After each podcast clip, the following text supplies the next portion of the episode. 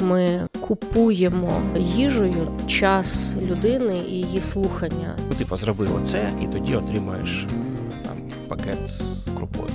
Що в такому підході можуть бути ознаки експлуатації людей і релігійного насильства. І це є неприпустимо. Немає роботи, є безкоштовна їжа. Це все призводить до погіршення ситуації з алкоголізмом. Пастор висилає мені фото, як він це робить. Такий весільний такий стіл, як у Путіна. 10 метрів сидить 45 людей. Там драка навіть була. От, на території церкви. Ми ж... звичайно, хочемо всім причинити добро. Наше завдання як християн не вижити в цьому світі, а його оживити. Бог людину не ділить на матеріальну і духовну. Це питання цілісності. До речі, це тема нашого подкасту сьогодні.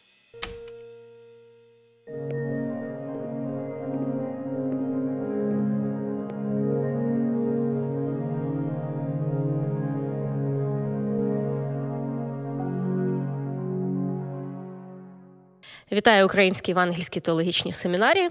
Ми сьогодні знову знімаємо подкаст «Богослів'я для життя», епізод 3. І сьогодні ми говоримо на тему «Цілісна місія і нецілісна гуманітарка». Я спілкуюсь з Дмитром Тищенко і Іваном Русиним.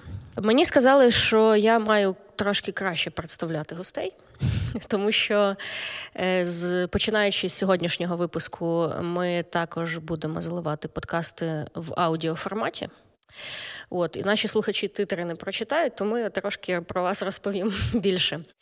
Іван Русин, ректор Української Євангельської Теологічної семінарії і також пастор церкви Храм Христа Спасителя, і також заступник головного єпископа Об'єднання Українська Євангельська Церкви.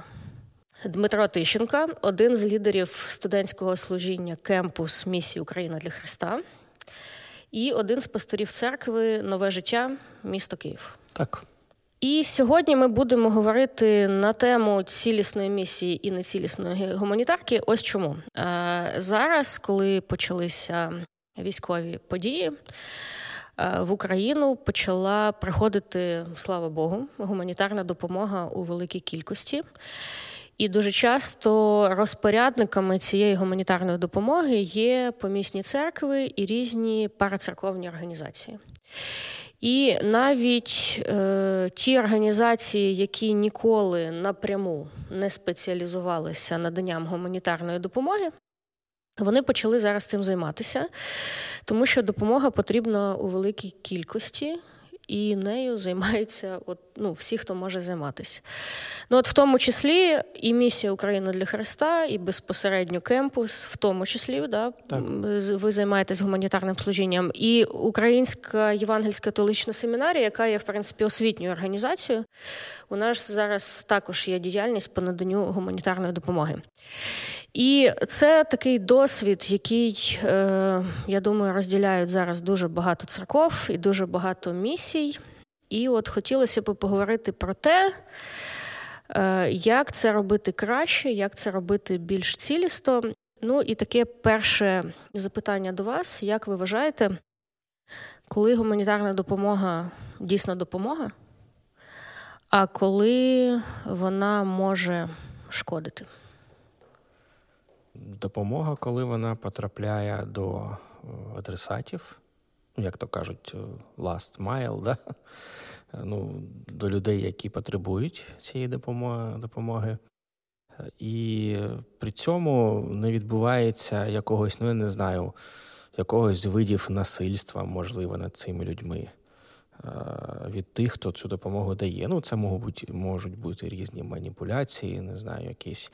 коли я кажу насильство, то може більше якесь, інтелектуальне, чи моральне, соціальне, як казати правильно. Тобто нема ніяких маніпуляцій, цих людей ні до чого не примушують. Вони не стають заручниками ситуації. Зроби оце, і тоді отримаєш пакет з крупою. Тоді це дійсно допомога. Люди потребують, їм її передали. Вони якщо це їжа, то вони поїли або інші речі. Я також вважаю, що гуманітарна допомога допомагає, коли вона відповідає потребі. І вона надається так, що гідність людини не втрачається. І вона надається безумовно. Ми вже окреслили низку можливих зловживань. І одне з зловживань або насильство може бути також релігійне насильство. Ось, і коли воно має місце, тоді ця гуманітарка потенційно може калічити, а не зцілювати. А от могли би ви більш, можливо, так конкретно сказати, от в якому випадку це можна назвати релігійним насильством чи якоюсь маніпуляцією? Ознаки експлуатації вразливості людини можуть спостерігатися тоді, коли надання гуманітарної допомоги є лише за умови участі у культовій діяльності. Щоб говорити християнською церковною мовою, тобто людина повинна пробути все служіння, і тільки туди вона отримує допомогу. Або тільки після того, як вона звершить покаяння у всіх гріхах, які вона пам'ятає і не пам'ятає. І тільки туди вона отримує допомогу. Мені здається, що в такому підході можуть бути ознаки експлуатації людей і релігійного насильства. І це є неприпустимо, з моєї точки зору. Це, мабуть, класичний такий приклад для України. Це коли зазвичай люди, якщо це церква розповсюджує допомогу, то церква поєднує цей процес з богослужінням. Якщо по-простому казати, щоб люди зайшли в приміщення, зал був повний, і потім... Тобто вони вже змішують таку річ, як свобода, совісті або віросповідання, змішують. А людина, звісно, вона хоче отримати. А я до першого питання ще додам, коли допомога може бути як шкідлива, чи не допомога, чи нашкодити. Можливо, хоча це вже залежить не скільки від церкви, а може залежить, коли її дуже багато і не контрольовано. Наприклад, у людини з'являється спокуса просто брати, складати десь. Зараз такі люди є, ми зустрічаємося навіть зараз у нашій діяльності з такими людьми, які так вже реагують на це все. Це теж, мені здається, коли шкодить. Ми мали зустріч з місцевими волонтерами, всі, хто по, північний це регіон, північна частина Києва і на північ від Києва мали зустріч зі служителями церков, які займаються соціальним служінням, і також представниками різних світських волонтерських організацій, і говорили про спільні проблеми. І от якраз говорили про спільні проблеми в тому, що інколи ті, кому реально потрібна допомога, вони її не отримують, і вони ведуть себе мега скромно. І не завжди ти їх помічаєш. А ті люди, кому вже, можливо, і не так треба, тому що це вже 100-500 пачка макаронів, яку людина десь складає собі в шухлядку, вони приходять. І от як так зробити, щоб дійсно бачити потреби і так далі. І я от десь цією думкою походила, а потім десь от зі мною поділились такою інформацією, що люди, особливо ті люди, які старшого віку, вони між собою говорять, що от буде зима, і буде холод, і буде голод. І от люди дуже бояться зими, і через це вони запасаються всім, чим тільки можуть запастись. І вони ж не мають інформації від волонтерів, скільки ця допомога буде тривати. І волонтери, власне, не завжди мають цю інформацію. І краще запастись, а то, не дай Боже, прийде зима, а вже ніхто нічого роздавати не буде. Як ви вважаєте, як можна було би поєднувати, скажімо так, надавати допомогу, але і служити оцим емоційним потребам в тому числі, тому що певна боязнь голоду, певна і оцей синдром Плюшкіна, це ж вже певні такі психологічні реакції. Як можна до гуманітарної допомоги додавати щось іще? Мені здається, що якось дуже повністю це регулювати взагалі неможливо. Я завжди кажу, що роздача гуманітарки, якісь там проекти з гуманітаркою, це така завжди невдячна справа. Бо завжди будуть люди, які вміють там щось розказати, і завжди будуть хто там мовчить, да? Завжди буде, як кажуть, наглость, друге щастя. Да? Тобто до кінця проконтролювати це неможливо. А хто там запасається, а хто просто, він все, що бачить, бере у нього як спортивний інтерес. Да? Він там знає всі точки видачі. От. Але, звісно, треба якісь вести списки там, і я знаю, багато хто так зараз робить. А ще питання було про, як додати емоційну якусь чинник.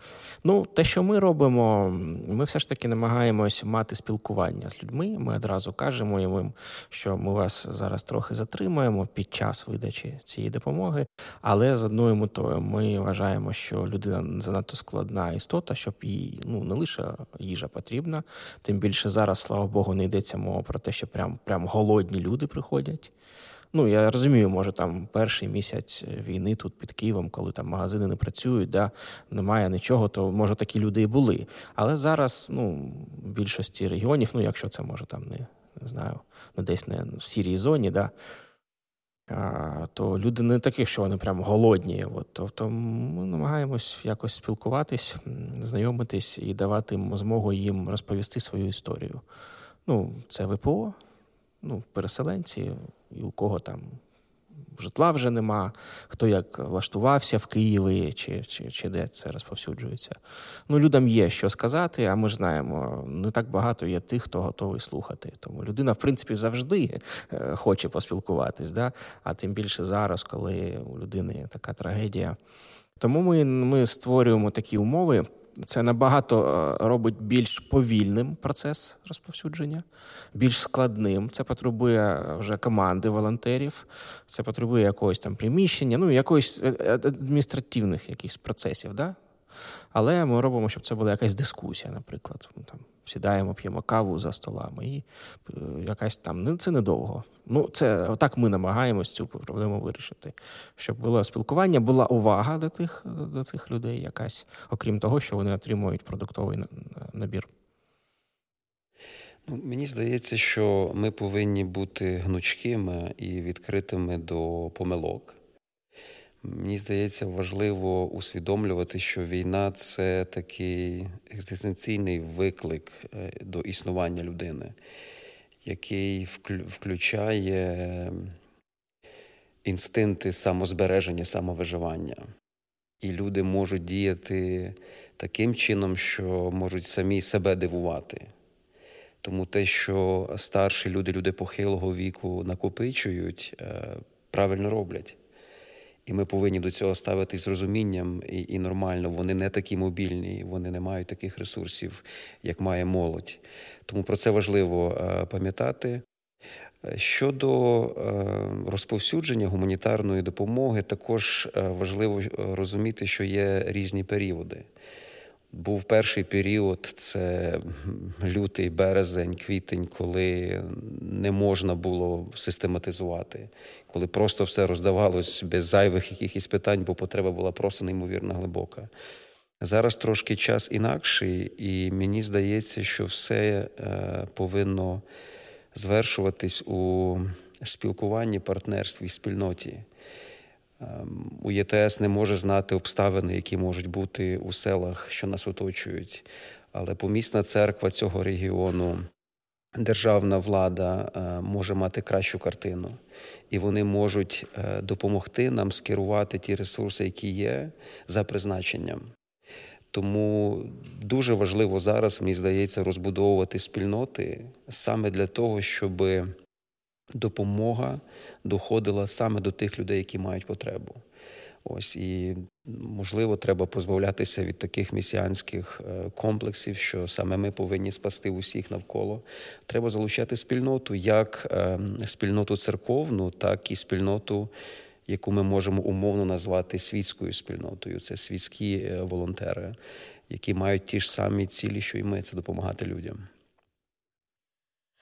Ну, от хочу повернутися ще до питання. Ми так трохи заговорили про певне релігійне насилля чи маніпуляції, коли ми, ну, можна так, скажімо, купуємо їжею, да, час людини і її слухання, там, проповіді, щось подібного. Але, скажімо так, ну, ті люди, які вдаються до такої практики, вони зазвичай кажуть щось подібне до цього, да, що служіння фізичним потребам – це щось от тимчасове, і воно не вирішує глобальних питань.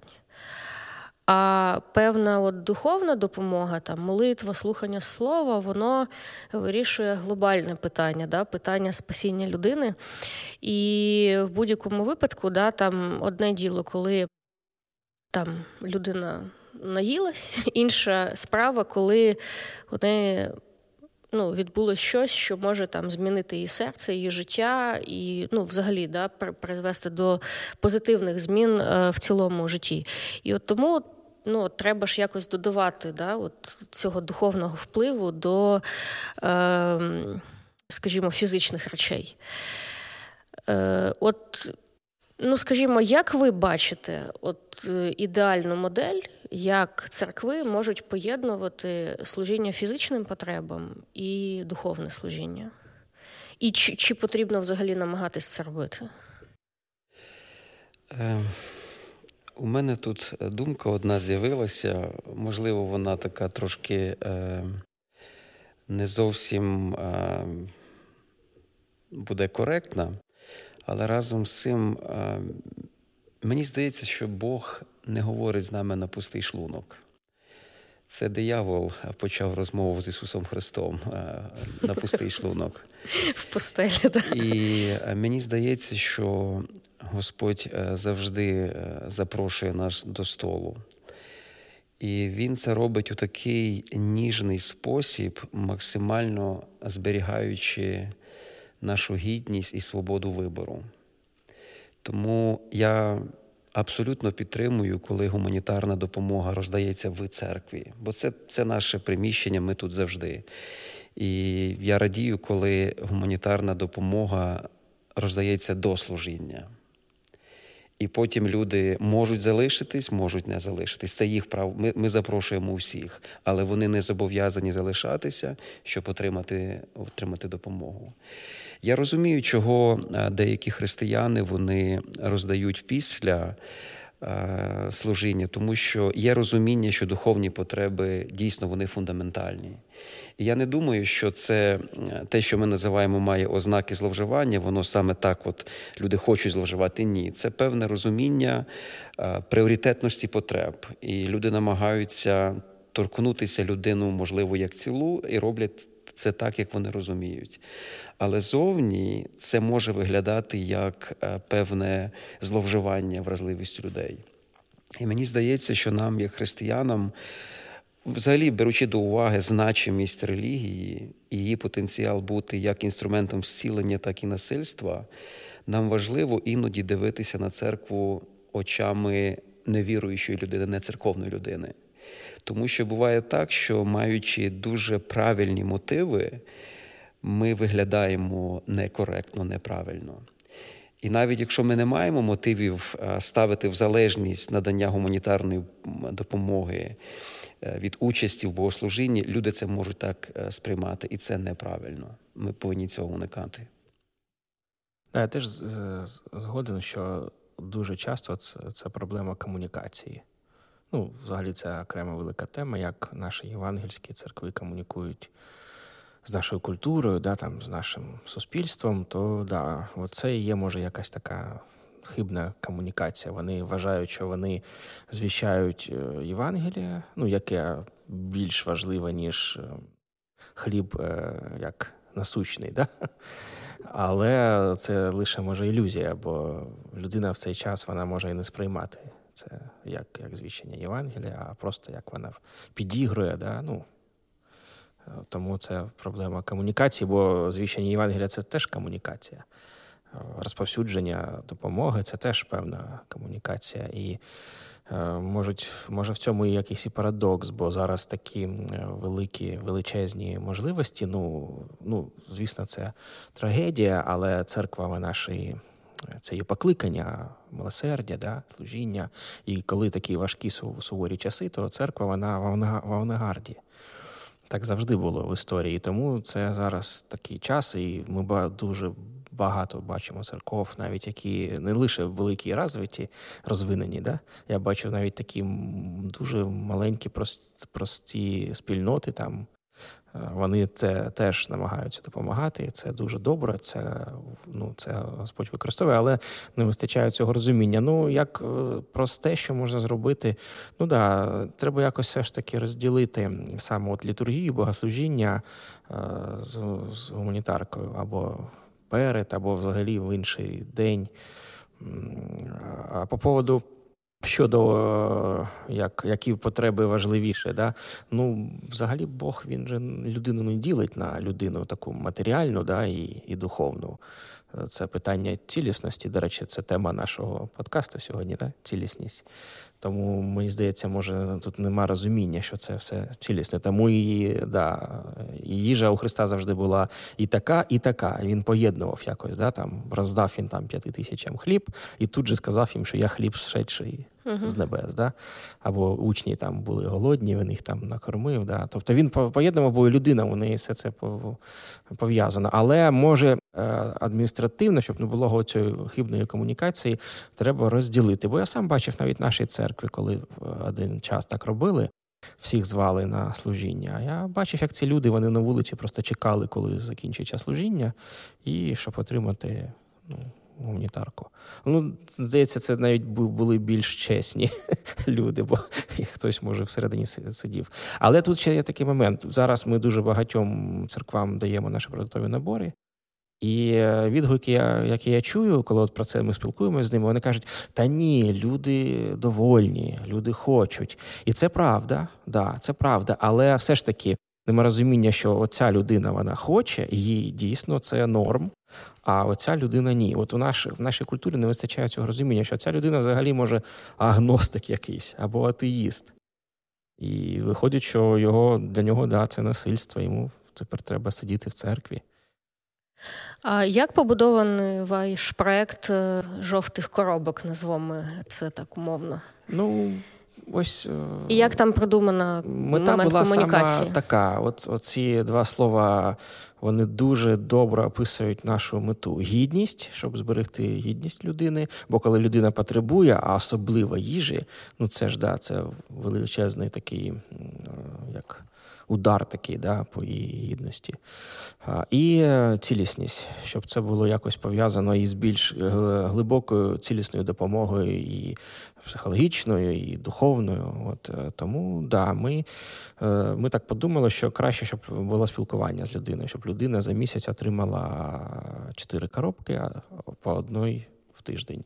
І це було в форматі якоїсь такої атмосфери прийняття і не примусової атмосфери. Ну, а, скажімо, як це влаштовано? Да?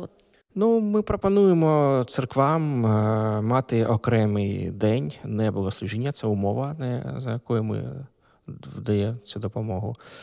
Щоб це були якісь невеликі зібрання, або особисті зустрічі, або якісь такі невеличкі групи, коли люди приходять отримувати, то є таке спілкування, яке обов'язково недовго, тобто не тривале.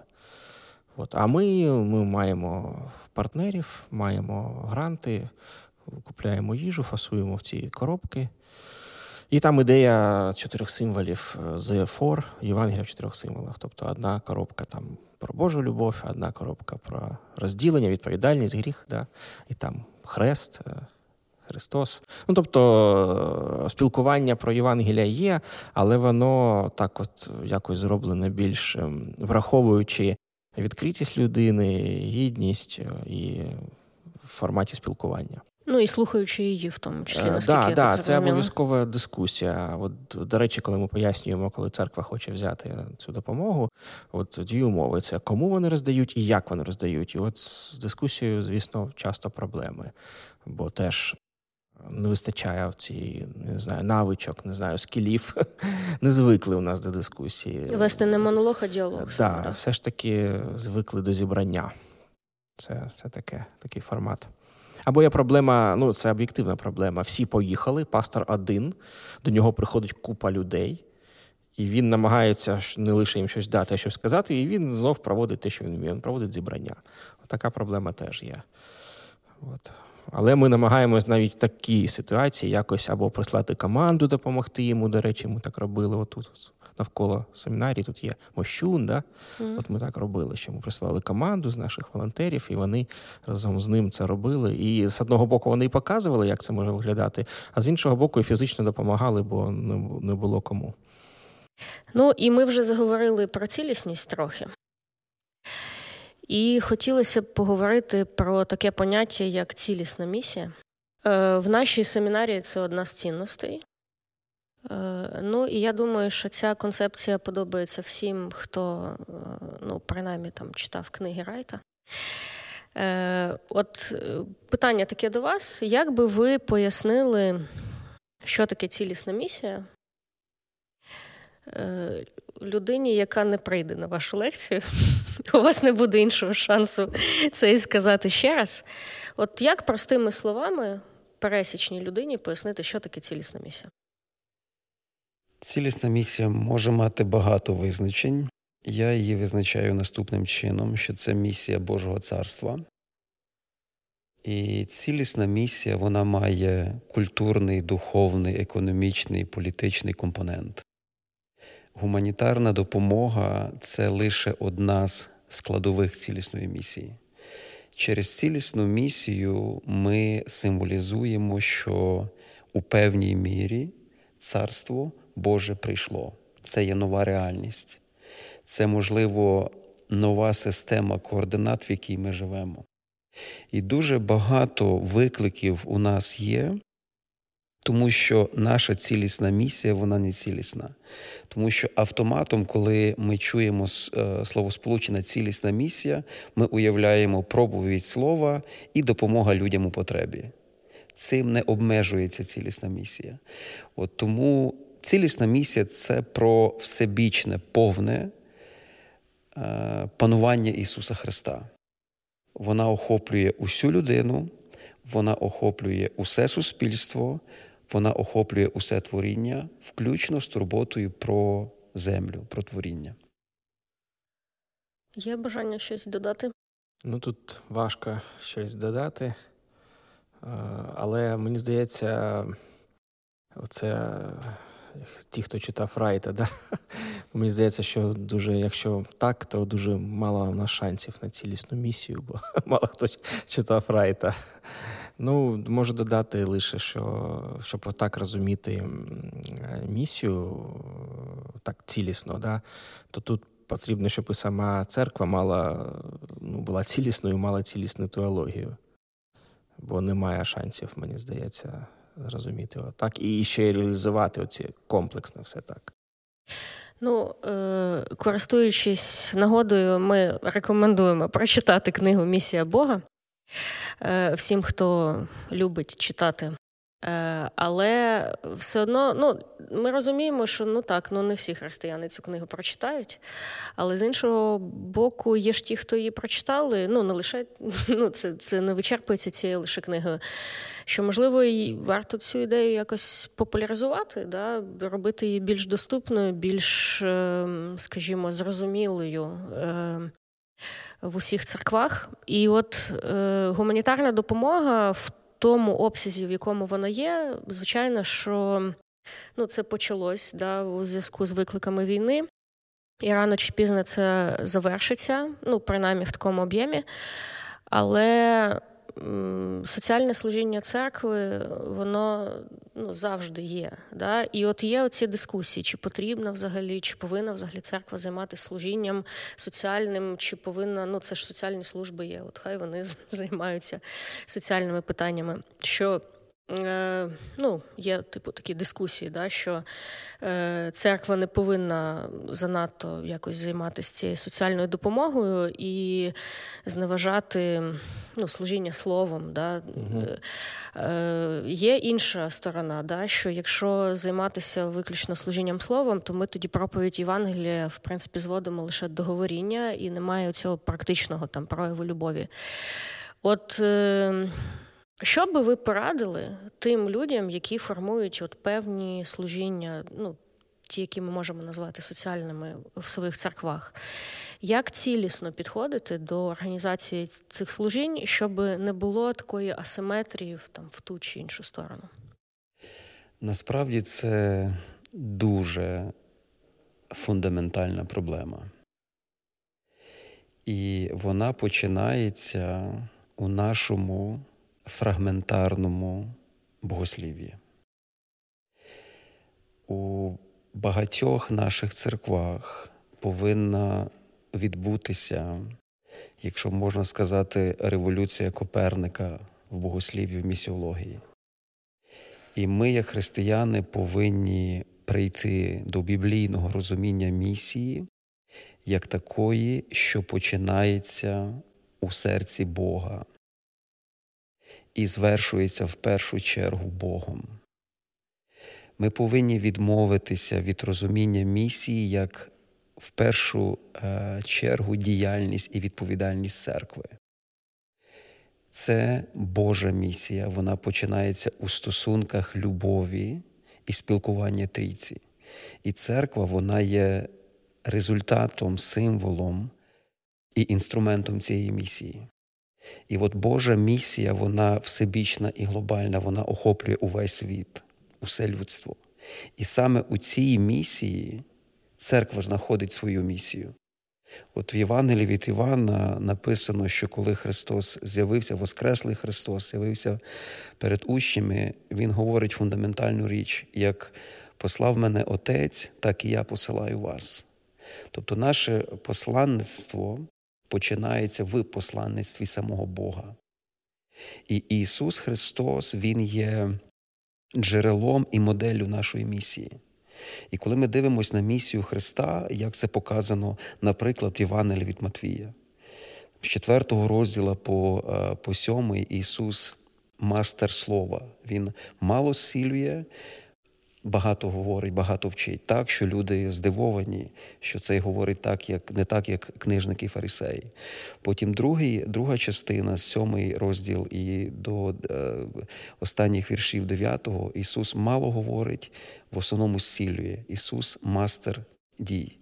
І потім є 10 розділ, де уже Ісус посилає своїх учнів на місію, дає їм владу, як учити, так і зцілювати. Тому справжнє, цілісне служіння церкви в Україні потребує великої переорієнтації нашого богослів'я. Ми повинні прийти до того, що Бог є джерелом нашої місії.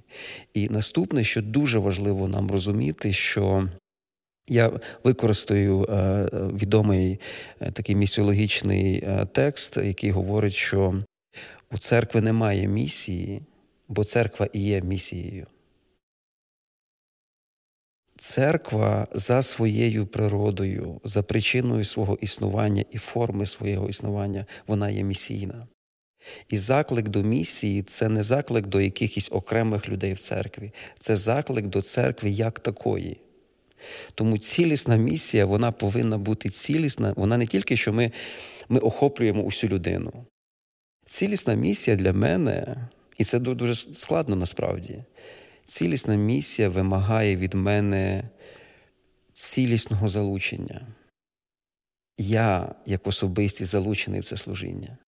І це може бути досить травматично. Бо я повинен, можливо, пропустити ті історії, які я чую, які люди розказують мені в Гостомелі. Тому з цього боку вона також цілісна. Наступне, що дуже важливо, ми як церква повинні усвідомлювати, що цілісна місія – це тоді, коли уся церква, абсолютно уся церква залучена у цю цілісну місію. Тому перед нами дуже багато роботи, богословської в першу чергу, І ми повинні прочитати книгу Христофера Райта «Місія Бога». Ми також повинні прочитати книгу Леслі Ньюбігіна «Откриття тайни». І, до речі, дуже скоро вийде головна книга Леслі Ньюбігіна «Євангеліє у плюралістичному контексті», де саме він говорить про важливість повернути публічність Євангелія. От, тому нас чекають цікаві часи. Ну, ось я можу продовжити зачепитися за цю ідею, що нас чекають часи. Те, що я зараз бачу, що є такі, ну, не знаю, типи церков, або які вони до війни, ну, вони не дуже там вдало якось комунікували. Тобто, як спільнота, вони, може, не дуже великий мали вплив. Тобто, вони так в своєму соку жили. Але під час війни, певних подій, то одразу ці церкви стали цікавими, необхідними, не знаю, релевантними, якщо так можна виразитись, для людей навколо. Там десь в Чернігові якась невеличка там церква, сусіди на неї навіть не дивились в її бік, там 20 років, що вона стояла, а потім з'ясувало, що лише в них є цей підвал, лише в них на всій вулиці. І лише в них є їжа, запаси, бо їм якраз завезли гуманітарку перед війною. Ось. І опа, і це зразу стало цікавим. І в цьому підвалі оця спільнота цілісна, вона сформувалась. До цього вона якось не дуже формувалась. Ну, може, у людей в церкві там була якась своя спільнота, а от з людьми навколо у них не було ніякої спільноти. І от почалось в цьому підвалі. А потім вони почали відправляти ці автобуси. І це було єдине місце, звідки люди могли поїхати. Ну, і це така дорога життя.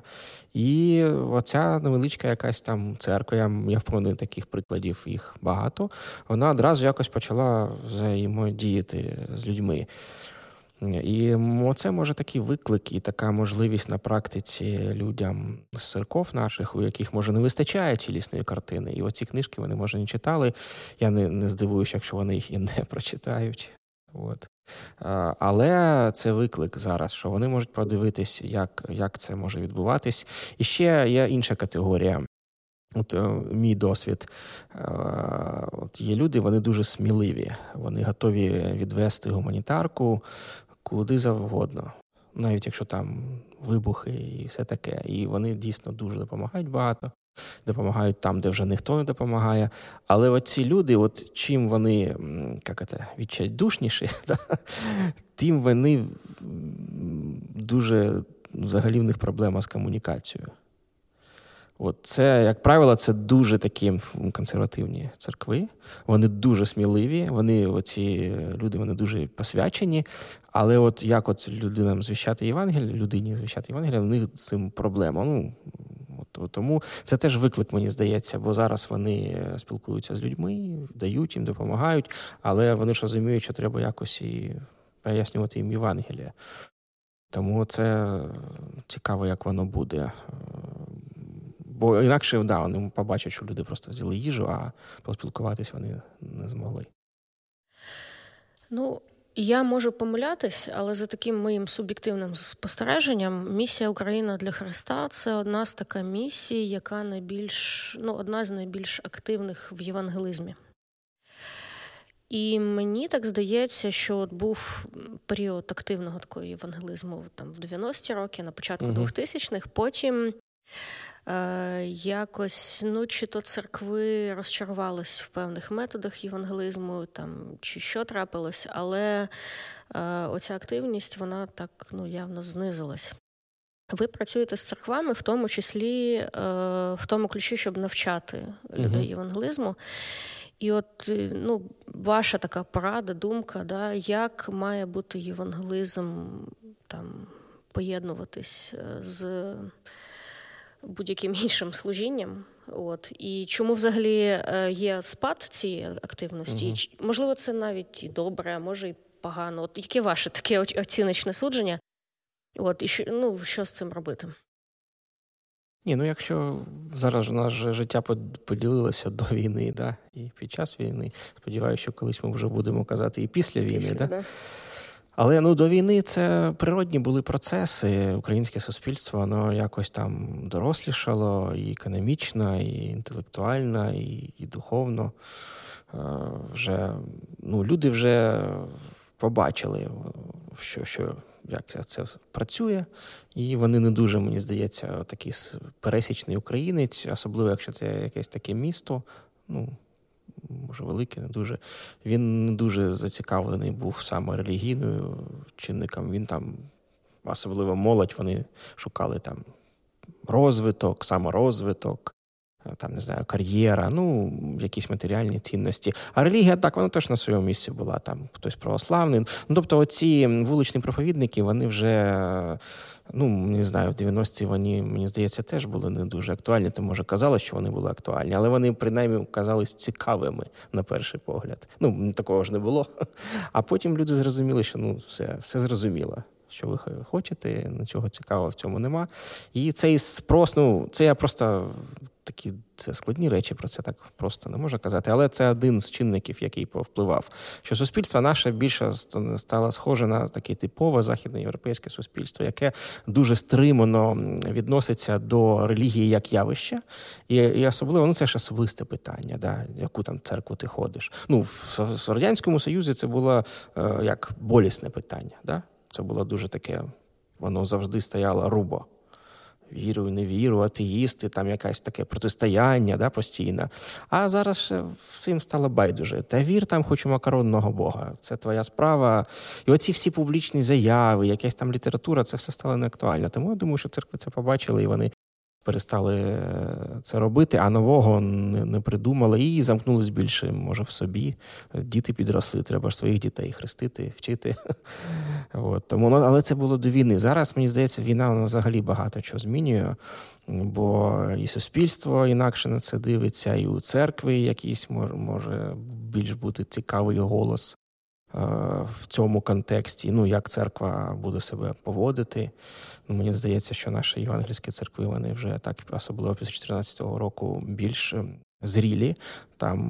Вони там з теологією трохи розібрали, що там ми допомагаємо армії чи не допомагаємо, ми там беремо зброю в руки, не беремо, да, особливо зараз, там капеланське служіння.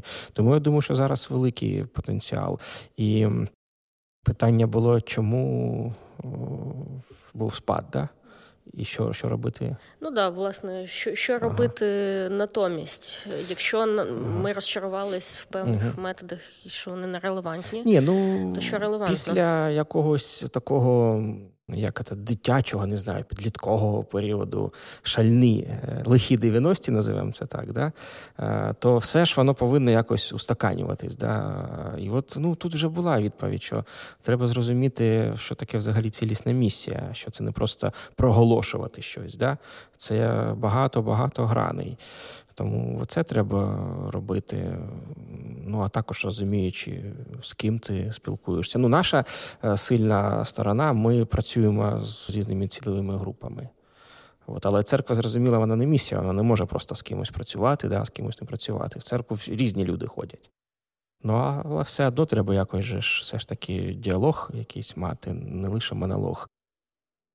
Зрозуміти, що у людини в голові, який в неї контекст. Да? Так само, до речі, і зараз. У нас якось просто звикли ділити, що це грішник, а це грішник, да? Це віруючий, а це невіруючий. І якщо це невіруючий, ми повинні там звіщати, а люди не думають, що в Україні є багато релігій, да? У людей є якийсь свій андеграунд, не знаю. Тому зараз можливість є більше все ж таки наблизитись знову до людей. Бо я вважаю, що церква останні роки, вона не була близькою до людей. В цілому, це дуже в цілому, дуже загально я кажу. Вона була все ж таки в собі. Закритим клубом. Да, таким. Не закрита, може, не така прям закрита, що вона не впускає, але вона жила своїми проблемами. Вона розмовляла своєю мовою, там така субкультура, своя бульбашка. Але зараз ці обставини, вони все змінюють. І це для мене, я вважаю, це дуже відповідальний момент для церкви. І І навіть ті церкви, які взагалі там, ну, вони просто вже доживали, вони там вже скоро би закрились, і вони не думали взагалі про місію. Вони там, не знаю, Христа чекали. От, то навіть вони зараз вже спілкуються з людьми і мають виклики певні. Бо от ми там є Мощун, а я тут ще село Луб'янка тут поряд є. Да? Ми там теж робили наш проєкт, допомагали, і там взагалі пастора і нема в цьому селі, він приїздить з іншого села. Та він за всю історію тої церкви в тому селі він ніколи не бачив стільки людей, що приходило туди. Там председатель колгоспу, ну той, що зараз, а якийсь був, колись прийшов, він ніколи не заходив в ту церкву. Тобто це взагалі новий досвід. І я бачу, що важко цим людям спілкуватись. От цьому пастору в селі дуже важко спілкуватися з цими людьми, бо він не звик з ними спілкуватись. Він з ними спілкується от лише мовою богослужіння. От він їх посадив і їм там щось читає. От це треба якось здолати. Ну, тобто, ви так сказали, що євангелізм – це комунікація, фактично, так? Да? Да. Що важливо, щоб вона була діалоговою. Трошки говорили вже про гідність, але я хочу таке більш конкретне питання задати. От колись там в соцмережах була хвиля, що та вже набрили ці фотки з гуманітаркою. І був певний діалог взагалі, як людей фотографувати, як людей не фотографувати. Це одне з питань, яке стосується гідності, да? Але не єдине, точно не єдине. Я коли повернулась сюди з евакуації, з Західної України, і ми тут, вже велика кількість працівників повернулися, і ми... не те, що з нуля, взагалі не з нуля, тому що були присутні Іван Русин, Федор Райченець і інші люди, і постійно роздавали гуманітарну допомогу, але це була взаємодія тих, хто тут лишився, з тими, хто тут лишились. Да? Коли ми повернулись, і серед місцевих жителів багато хто вернулись, да? Ті, хто тут не були до того. І у нас команда збільшилась, і у нас був такий певний рестарт надання допомоги. І от ми думали, що, як робити. І одна з речей, яку я помітила, те, що у нас тут на кінцевій лінії трамваю була величезна черга людей, які чекали машину з готовою їжею.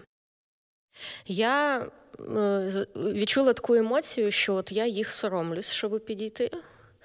А вони соромляться мене, да? Тому що чужі люди з чужими приглядаються. І я от задала їм питання стосовно, чи краще там готову їжу роздавати, чи... я сказала, що ми от плануємо організовувати, можете порадити, як краще робити. І вони кажуть, ми бачили ваше оголошення, і почали задавати всякі питання. А у вас треба там на місці їсти чи брати з собою? І я от зрозуміла, що це для них от важливе питання. Чи вони зобов'язані готову їжу там з'їсти от прямо тут в столовій, чи вони можуть там забрати її додому? Я ще спитала, чи це краще готову їжу роздавати, чи просто продукти. Вони сказали, так, треба готова, тому що комунікації розбиті і ще не відновлені, тому там готова їжа потрібна. Я от зрозуміла, що нюансів, от їх може бути там багато всяких різних.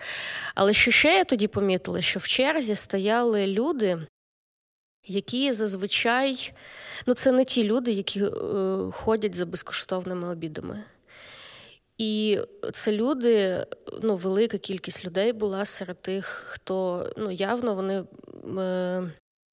звикли самі про себе піклуватися, і що їм соромно зараз, що вони там отримують якусь безкоштовну їжу. І от як взагалі надавати допомогу людині так, щоб не принижувати її гідність, а навпаки зцілювати? От які нюанси, можливо, щось наведіть приклади з якихось таких знахідок, які ви в своїх служіннях знаходили на своєму досвіді? От які такі тонкі речі важливо враховувати, щоб людина відчувала, що її поважають, що вона гідна? Ми вчимося це робити таким чином. Я два приклади наведу. Перший приклад – це годування людей в нашій їдальні в семінарії. І Для нас було принципово, щоб це ми робили таким чином, щоб була збережена гідність людини. Тому ми називаємо цих людей нашими гостями. Вони їдять разом з нами, їдять те ж саме, що й ми.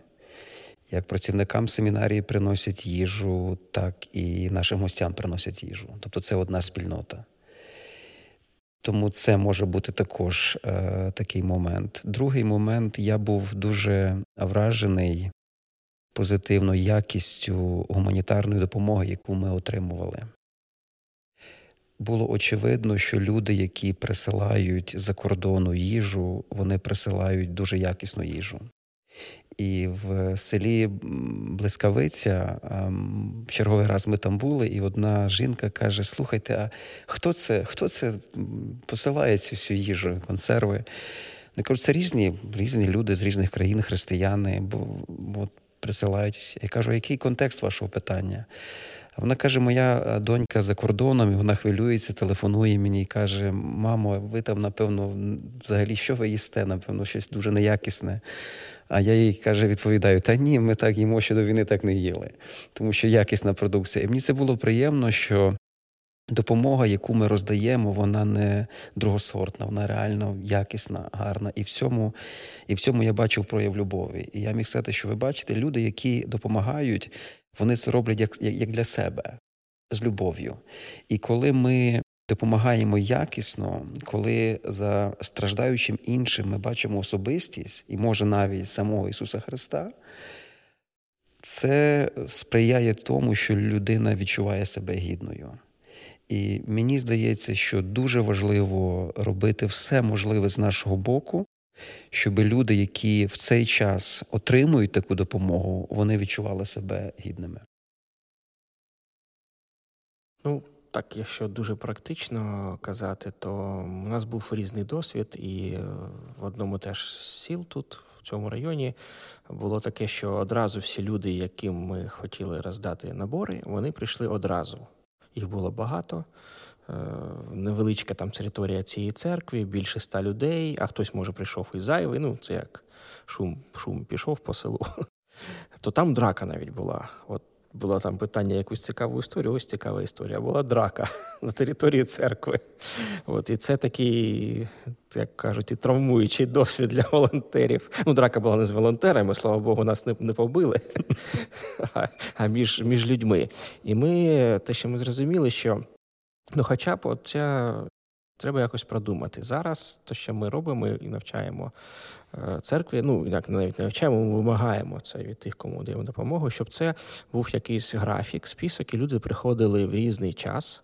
І щоб, може це не ідеально, неможливо, але щоб були умови, щоб люди не чекали на вулиці, щоб люди не скупчувалися в величезні черги, бо це вже, це негідність, да? Стояти в черзі, це спокуса для людей один на одного,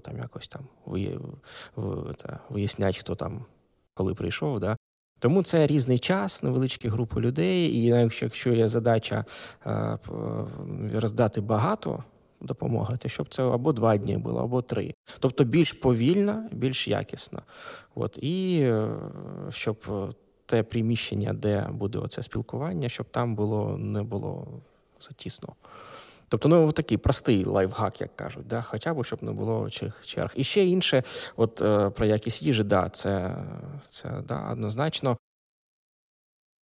У нас дуже добре продумано те, що ми думали, якщо людина кожен тиждень отримує, 4 тижні отримує ці набори, якось відрізняються ці набори, бо людині не потрібно 2 кілограма, отого самого кожну неділю. Кожен тиждень. Тобто це якось відрізняється, і це ще різна. Тобто, щоб людина отримувала, може, те, що вона зараз собі не купить. І смаколики якісь були. Щоб людина, коли взяла цей набір, вона відчула, що у неї все є. Може, там не багато цього є, але є все. І це естетично якось виглядає. Ми побачили, що естетичне сприйняття реальності, це взагалі така боль, як кажуть, да? У нас в нашій культурі дуже все просто. От там пакет BMW, і ми намагалися зробити, щоб це було гарне. І може я зараз для когось те, що я кажу, це якісь дурниці. Під час перших місяців війни, цього не було, але зараз це можна контролювати.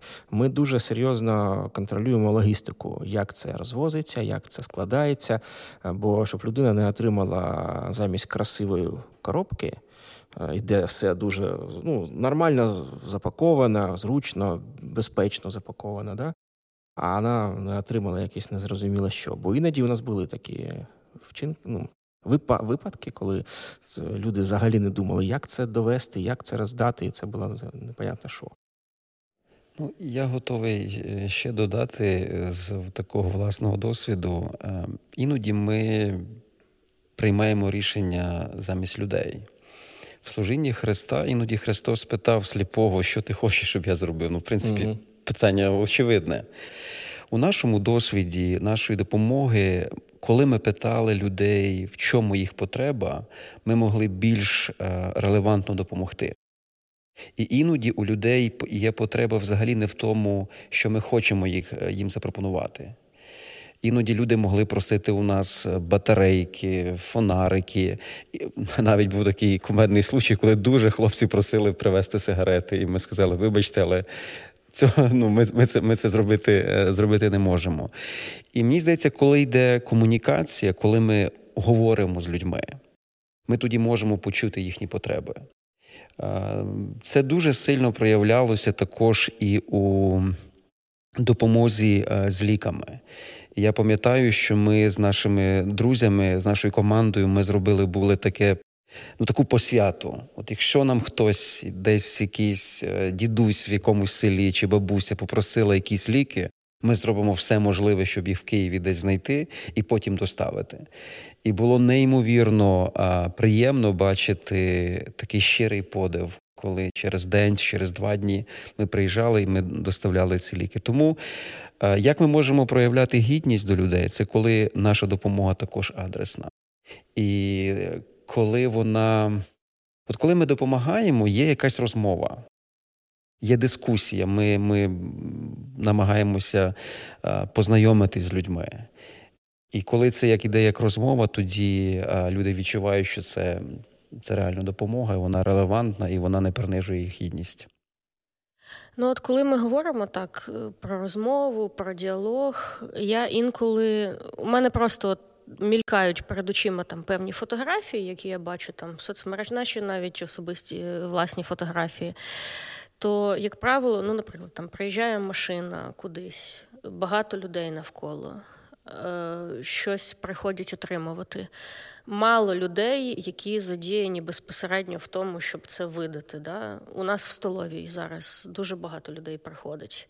Не так багато людей їх обслуговує. І щоб цей був діалог, десь виходить так, що нам треба перестати сприймати цих всіх людей як велику тьму народів, як масу, але виділити кожного з цієї кількості людей як особистість, да, щоб її почути. Як охопити, коли дійсно мало служителів, мало волонтерів, а потреб багато і потребуючих людей багато? По-перше, треба залучати і самих людей, яким ми допомагаємо. Це продовжуючи тему, як вони відчувають гідність. Я побачив в очах і наших, всіх віруючих людей, і людей, які за межами церковного ком'юніті. Особливо, це і чоловіки, і жінки, що робити? Не просто, що їсти да? Я маю на увазі, що люди бажають якось допомогти, бути в чомусь залученими, бо так можна з лузди з'їхати, сидіти, дивитись новини. Тому це залучення. І нас було багато випадків, коли люди просто підходили чи на вулиці, бачать, що волонтерське бус, а яка вам потрібна допомога, чи в селах ми роздавали, а якийсь чоловік, а в мене є бус. Або в тому ж Чернігові була теж церква, яка багато допомагала, а всі виїхали, пастир, дружина і все. І вони, молодці, вони залучили місцевих, і їм постійно приходили місцеві, ті самі, що отримували гуманітарки, вони приходили і фасували, допомагали їм. Тобто це можна залучати, але, звісно, для того, щоб спілкуватися з людьми, особливо якщо на якісь духовні теми, тут вже не залучиш просто людини з вулиці.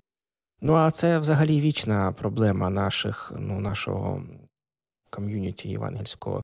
Треба все ж таки не боятись думати про якість і зменшувати кількість, не знаю. Якщо мета просто там щось видати чи просто накормити людей і все, це одне. А якщо мета створювати цю спільноту, знайомитись, якось допомагати більше, неможливо всім допомогти. Треба якось, зменшувати об'єми, міняти формат також.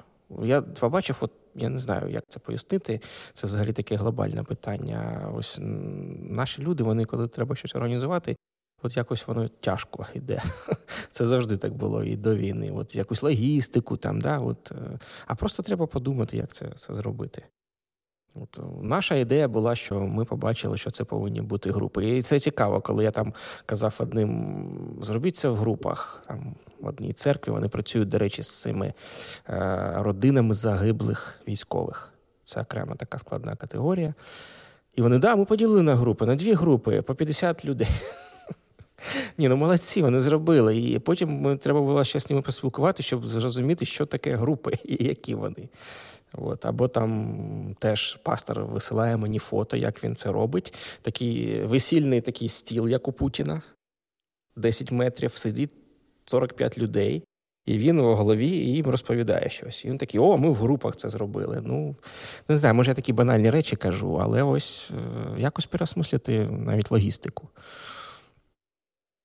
Це начебто і банальні речі, але це такі дрібничі, які дуже багато про що людям говорять. Ці деталі, ці нюанси, мова простору, вона багато про що говорить. Навіть насправді, як воно зроблено. Ми побачили, що можна так хаотично, а коли ми поставили, тут кава, чай, тут є людина, я називаю це рецепшеном, може це дуже круто звучить, але це дуже класно, коли люди приходять, їх хтось вітає, спілкуються з ними, немає натовпу, немає дурдому, вибачте, цього. А потім вони вже в іншій якійсь кімнаті, яка готова до цього. Це, до речі, теж окрема тема. До речі, про деталь. Моя подруга недавно передала мені з власного городу овочі, але вона це привезла не в пакеті, а в картонній коробці. І мені це так сподобалось, що сервіс. Круто. І я тоді, до речі, згадала ваш проєкт. Що ви продуктові набори роздаєте не в пакетах, а в коробках. Добре, хоч не в нашій коробці принесла. Мені один пастор знайомий скинув фото, хтось новою поштою вислав якісь там провода, дроти якісь. І вони були в нашій коробці. Це вже вторинне використання, це ж екосвідомість. Це, вона, до речі, це зробила саме тому, що вона екосвідома, і вона не використовує пластик. Але речі в коробці, це приємно. Це про гідність в тому числі. Хочу ще ось яке питання задати. У нас зараз формується, сама себе виправлю, не зараз це формується, це вже давно сформувалась така категорія людей, як волонтери. З 14-го року це більш активно почало розвиватись. Волонтери, служителі – це ті люди, які служать всім. Питання, хто має служити їм і де вони мають наповнюватись, яким чином. Як ви вважаєте, взагалі, в яких компетенціях мають зростати ті люди, які служать іншим? Що актуальне саме зараз? І в тому числі, як хто має їх цьому вчити, хто має взагалі служити їм? Я розумію, що в нашому суспільстві, особливо християнському, є така зневага до теорії і прославлення практики. Але нема нічого практичнішого, ніж гарна теорія. Є такий вислів. І я дуже хвилююся, що якщо в нашому християнстві не відбудеться переорієнтація в нашому богослів'ї, в богослів'ї місії, то ми так і будемо лише реагувати на виклики. Ми не перейдемо до моменту, коли ми будемо намагатися унеможливити причини, які ведуть до кризи. Тому я мрію, щоб в Україні цілісна місія, вона була проактивною, вона працювала наперед. Одна з проблем, яку я бачу в нашій теології, це наша есхатологія, яка формує в нас таке очікування до евакуації. Зараз це слово всі ми знаємо. І от ми, як християни, ми просто чекаємо на нашу чергу до евакуації. Цей світ злий, неправильний, ми повинні в ньому вижити. Якщо ми цілісно підходимо до місіології, до богослів'я місії, ми розуміємо, що Бог полюбив увесь світ. І сина свого він віддав не тому, що полюбив церкву, а тому, що світ полюбив. Тому наше завдання як християн не вижити в цьому світі, а його оживити. Тому ми повинні бути залучені в життя цього суспільства. Так, звичайно, в нас є дуже великий виклик, бо ми повинні вийти з світу, щоб потім до нього опять повернутися. Ми повинні бути не від світу цього, але в світі. І це дуже важливо, бо це впливає на нашу залученість до місії. Волонтери повинні мати дуже багато компетенцій. Разом з цим волонтери повинні знати, як їх відновлення може мати місце. Коли я аналізую свій досвід за останні 6 місяців, то я можу назвати ось декілька причин, чому я не згорів. Так от підгорів трошки, але не згорів. І я хочу сказати, що інструментами мого оновлення була в першу чергу дружба. Я служив своїми одними з найближчими друзями. І кожного вечора ми збиралися у офісі Анатолія Васильовича Ращенця в біблійному товаристві. І ми просто спілкувалися. Друге – це час з людьми, які мають богословську освіту. І ми можемо говорити про важкі речі. Про Бога, про війну, про прощення, про ненависть. І це можна говорити на такому досить глибокому рівні. Я зрозумів, що це мене відновлювало. Я не міг читати книги, десь, напевно, до середини червня. От просто відкриваєш Kindle, букви бачиш, а змісту за буквами немає. Але це спілкування з друзями на богословські теми, воно мене відновлювало. І третє, це може звучати трошки, можливо, неправильно, не духовно, але гумор. Коли ми могли жартувати іноді, гумор міг бути такий, чорний гумор. Да, чорненький такий. Але ось ці речі мене відновлювали. І це не перебільшення, звичайно, я ректор семінарії, повинен говорити тільки гарні речі про семінарію. Але я відчував багато разів якусь таку подяку Богові, що я мав можливість отримати богословську освіту, яка мені дозволяла якимось чином обробляти ті питання, виклики, які я міг мати. Тому ось десь так. Звісно, тут питання, кому і як вони служать. Є різні волонтери, да? Є волонтери, які їх задачі щось знайти і переправити. Це одне. А є ті, хто спілкуються з людьми. Тому, якщо казати зараз, може, більш вузько, от про наших християнських волонтерів, бо це одразу хто став волонтерами, як казали вже, місії, церкви, да? То ось треба якось більше про комунікацію дбати. І теж, мати якусь, виходити на більш організовану діяльність. От були гарні приклади, бо вже був потенціал, вже була спільнота, з розумінням, що вони роблять. Те саме, до речі, і у нас, коли ми ж працюємо теж командою, ми теж звикли якісь проекти робити. І це все знадобилось, оці навички працювати командою, мати якесь проєктне мислення, оцінювати, що відбувається, а потім навіть якусь стратегію мати, а не просто як реактивно реагувати. Да? Це, бо реактивно реагувати, да, таке було, треба було реагувати. Але на це, звісно, те, що мені допомогло, що не потрібно було постійно так робити, бо це неможливо витримати. А мені здається, тут більш проблема до волонтерів, які з частини світського суспільства, не з церков, їм важче, бо вони більш самотні. Може, навіть середовище, в якому вони десь, може, більш навіть агресивне. Там, іноді я зараз дивлюсь, засуджень, багато, там, чи звинувачень якихось. Мені здається, що їм набагато... Але вони також і не мають такої підтримки і в відносинах з Богом, один з одним, бо нема такого ком'юніті. От тому, може, там легше вигорати. Але зараз можна перерахувати, мабуть, скіли, це і психологія, і комунікація, антикризовий менеджмент, здається, так це зветься, да? Але не знаю, я не хочу просто перераховувати, бо якось воно так нереалістично звучить. Мені здається просто, що той, хто хоче цим займатися довго, то або він просто вигорить, або йому придеться самому зрозуміти, з ким він працює, як і що робити. Просто так для всіх казати, ось всім вам треба і богослів'я, і психологія, і менеджмент, і комунікація. Це дуже буде так наївно. У мене останнє питання. Коли перші 2 місяці ніхто ніяким стратегічним плануванням не займався, і це природньо, тому що треба просто було дуже швидко діяти, дуже швидко реагувати, і гуманітарна допомога, вона була у вигляді їжі, медикаменти, евакуація поселення. Але зараз в деяких регіонах України досі лишається актуальним саме цей набір допомоги.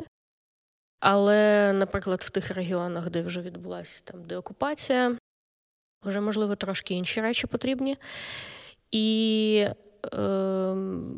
ми ж, звичайно, хочемо всім причинити добро, але не завжди, можливо, на користь буде дуже довго безкоштовна їжа і тому подібне. От місцеві волонтери, до речі, розповідали, що вони бачать таку проблему, що немає роботи, є безкоштовна їжа, і це все вкупі призводить до погіршення ситуації з алкоголізмом.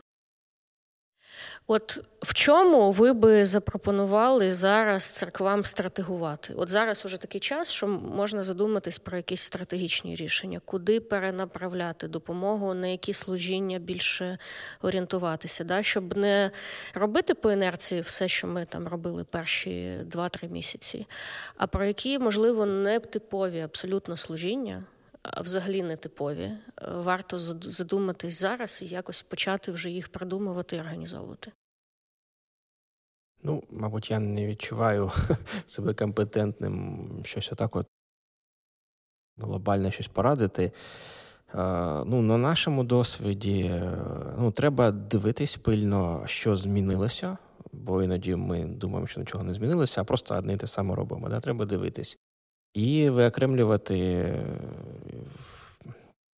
якісь окремі потреби і групи людей.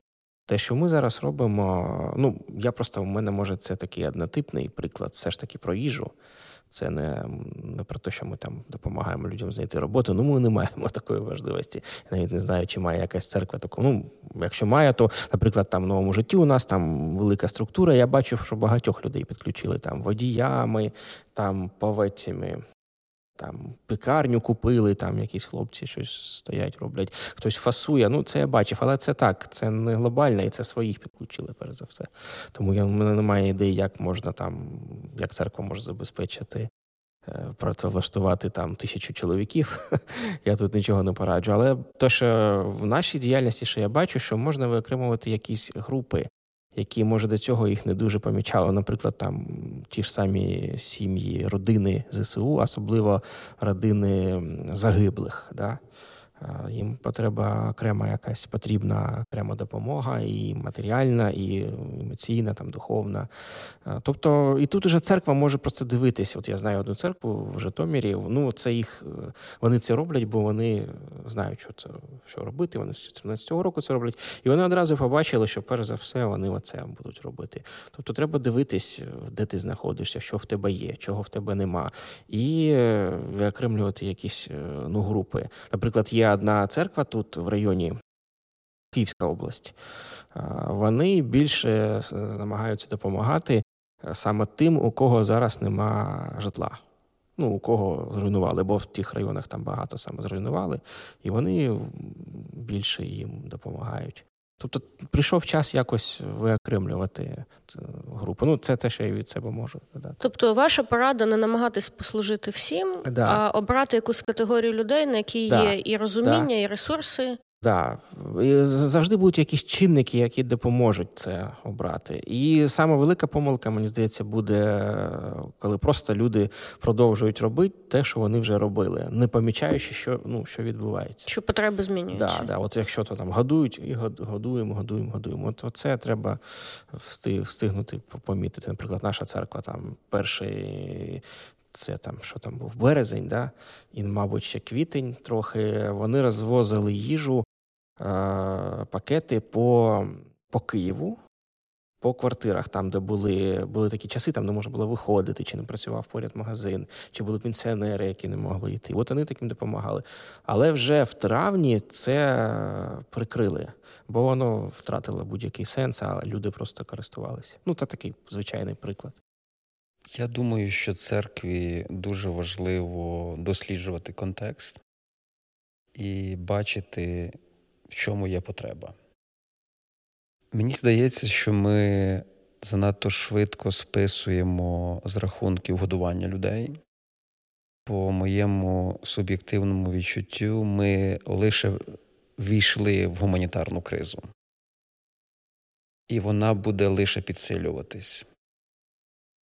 Звичайно, люди середнього віку, вони більш незалежні, мобільні, але пенсіонери, особливо вразливі люди, будуть, мені здається, важливою частиною соціального служіння церкви.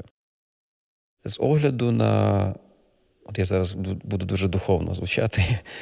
Якщо ми беремо Ісуса Христа як наш приклад місії, то Він звершував місію через втілення, тобто Він був в реальному контексті. І ми, як церква, дійсно, ми не можемо спасти усіх, всю Україну спасати. Тому є таке явище, як помісна церква. От ми церква в Києві, в цьому регіоні. Давайте ми зробимо посвяту, що ніхто не буде голодний, ні фізичного, ні духовного хлібу в нашому регіоні. От ми зробимо все необхідне, щоб цього не було. І ми продовжимо це служіння. Я думаю, що церква може мати можливості сприяти заснуванню якихось нових можливостей до працевлаштування.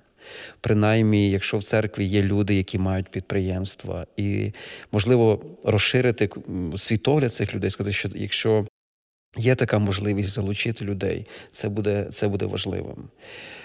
Ми в ЄТС, наприклад, зараз думаємо, що, можливо, ми приймемо участь, щоб купити підручники для місцевої школи. І для мене це важливо, навіть я буду вважати за честь, що наша освітня організація могла мати таку частину цілісної місії. Тому місія повинна звершуватися з середини контексту. І коли ми реально перебуваємо в нашому контексті, ми бачимо реальні потреби. Я думаю, що важливою складовою цілісної місії церкви повинно бути консультування. І у нашому суспільстві, на жаль, є недовіра. Взагалі немає практики консультування. Ми повинні створювати цю культуру. Але не хочу звучати занадто духовно, але я не бачу багато інших спільнот, які можуть бути... платформами і середовищем зцілення, відновлення і примирення, окрім церкви. Тому зараз, можливо, є необхідність для нас набувати ці компетенції, формувати цю культуру, для того, щоб потім цим послужити нашому суспільству. І Дуже важко це говорити вголос, що війна може мати якісь позитивні наслідки. Але для церкви, для Євангельської церкви в цілому це є велика можливість стати частиною суспільних процесів, стати платформою з низькими порогами, низькими стінами, де люди можуть приходити і отримувати необхідну допомогу. Тому я вважаю, що це унікальний шанс і унікальна можливість нам розширювати по-справжньому цілісну місію і бути благословінням для спільноти як такої. Дмитро вже розповів деякі історії, там, з драками, в чергах. Я можу додати там ще. От, могли б ви, Іван, також поділитись якоюсь історією або історіями за той час, поки ви займались гуманітарною допомогою і ще до окупації Київської області, які вас найбільше вразили, найбільше чомусь навчили або стали для вас свідоцтвом того, що цілісна місія, вона дійсно втілюється? Як викладач місіології в ЄТС, я так собі жив з усвідомленням, що в мене серйозне цілісне богослів'я, глибоке розуміння цілісної місії. Але ця війна суттєво розширила мій горизонт розуміння, що таке цілісна місія. І я прийшов до висновку, що цілісна місія – це завжди відкрите питання. І нові умови можуть давати нам нові визначення, що таке цілісна місія. І ми зможемо робити те, що ми не робили раніше, і те, про що нас не вчили в семінаріях чи університетах. Одна з таких найрадикальніших історій, яка в мене була протягом цих 6 місяців, одного вечора я отримав дзвінок від людини, я знав лише її ім'я. І ця людина перебувала в місті, яке було окуповано російськими окупантами.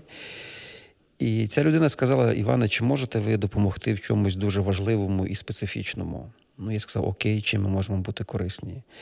І ця людина сказала, що її батько і мама загинули після обстрілу. І він просить нас допомогти йому забрати їх тіла із київського моргу і повезти в село під Києвом. І я сказав: дайте мені пару хвилин подумати, я поспілкуюсь зі своїми друзями. І ви знаєте, я ніколи не думав, що це також може бути цілісна місія. Я ніколи собі не уявляв, що семінарський автобус може перевозити тіла людей. І ми погодилися допомогти, поїхали в морг, забрали в білих пакетах його батьків. І ця людина дуже багато разів телефонувала і дякувала за таку допомогу. До війни я собі не міг уявити, що це також може бути цілісна місія. І я зрозумів, що коли ми відкриті до цілісної місії, то ми служимо там, де є потреба, і в тому вигляді, в якому ця потреба є. І це призвело мене до такого висновку, що якщо я хочу займатися цілісною місією, то я повинен бути завжди відкритий до нових можливостей і, можливо, до шокуючих можливостей для цілісної місії. Є якісь історії? Після такої історії... Okay. Просто це погляд на приміщення церкви, як воно може використовуватись під час війни. І я зустрічав такі церкви, які, для них дуже важливо було, щоб там та частина, де богослужіння відбувається, що нічого не можна чіпати, щоб богослужіння було. Але коли я там жив у Львові і допомагав... Там був прихисток в церкві невеличкий, і вони все, що було у них там, вони все використовували, що були люди. І вони навіть в якийсь час їм доводилось відміняти богослужіння. Може, ще якщо довго, це вже проблема, але для мене це був якийсь такий, як показатель, що церква, вона дивиться по-новому, вона готова до нового. А ще я там чергував, і була така ніч, коли Там приїхало люди різні, там Харків, з Київської області, там з Харкова приїхали люди, з ними там було кілька шиншил в коробці. Потім приїхали люди з котами, ще з котами. І там от за одну ніч оця церква наповнилася не лише людьми, але й тваринами. Ну, це цілісна місія також, що там не було такого, так, з тваринами сюди не можна. От. І ці тварини там нишпорили по цим залам. Стосовно приміщення церковного, да, то там матраси, які лежать біля кафедри, тому що це ночівля для тих, хто евакуюється.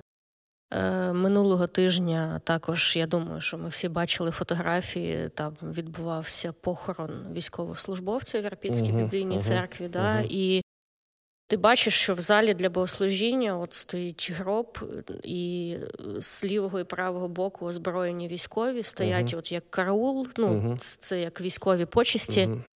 І дійсно, да, ти бачиш, що зал для церковного богослужіння, він вміщає в себе те, що ми ніколи не могли уявити. От, до речі, ця подія, те, що там стоїть труна і відбувається така, називаємо це, похоронна служба, да? Може, це нікого не здивує. Ну, в церквах так, робили, роблять. Для деяких людей церква для цього лише існує.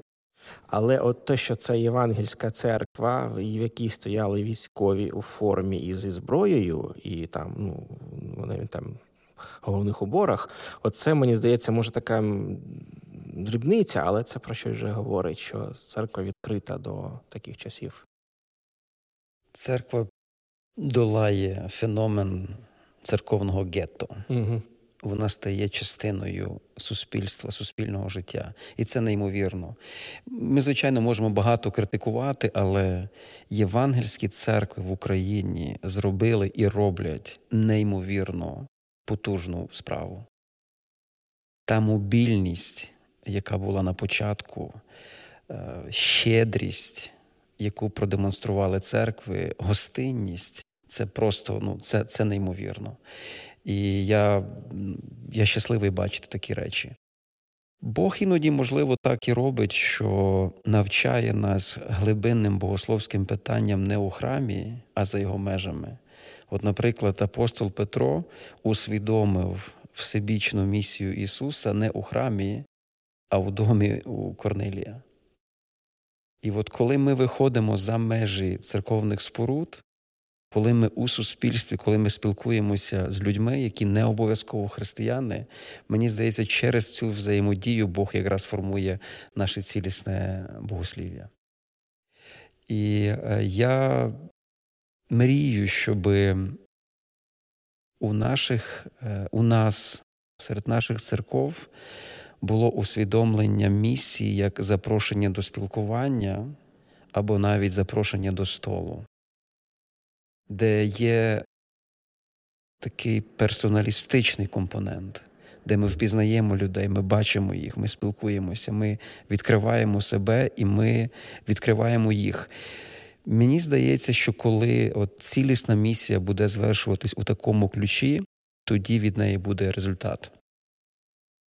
Мені ще подобається оцей принцип в Євангеліях, коли, ну, Євангеліє від Івана, це особливо видно, коли з одного боку Ісус вчить перед натовпом людей, але ці всі історії таких його великих проповідей, вони перемежаються особистісними зустрічами з Никодимом, там, Самарянкою. І от, до речі, коли Ісус розмовляв з самарянкою, то Він не дав їй щось, Він не надав їй гуманітарну допомогу, Він у неї щось попросив. Він у неї попросив води. І тим, що Він їй не щось дав, а тим, що Він у неї щось попросив, мені здається, це зцілило її гідність, да? Тому що вона здивувалась, як ти у мене, у жінки, у самарянки щось просиш, будучи чоловіком іудеєм. І от оцей момент, про який ви сказали, що треба людей залучати до волонтерства, до допомоги, щоб вони не лише щось отримували, щось віддавали, мені здається, це такий важливий принцип Ісуса, в тому числі в служінні. Я вам дякую за дуже цікаву і змістовну розмову. Я сподіваюся, що вона стане підбадьоренням для всіх тих, хто зараз звершує соціальне служіння, надає гуманітарну допомогу там, де вона найбільш потрібна. І як підсумок хочу побажати всім нашим глядачам, щоб у вашому служінні втілювалася цілісна місія, щоб те служіння, яке ви звершуєте, воно зцілювало гідність людей, щоб в ньому цілісно поєднувались і духовні, і фізичні речі, тому що Бог створив світ цілісним, да? Він це не розділяє, щоб також це не розділялось у наших церквах, у наших служіннях. І найближчим часом ми плануємо відкривати програму з назвою «Майстерня соціального служіння». Ми про це оголосимо ще окремо, але якщо вона вас зацікавила вже зараз, то ви можете писати в коментарях або звертатись в директах наших соціальних мереж, і тоді ми вам особисто відправимо запрошення на цю програму. До зустрічі!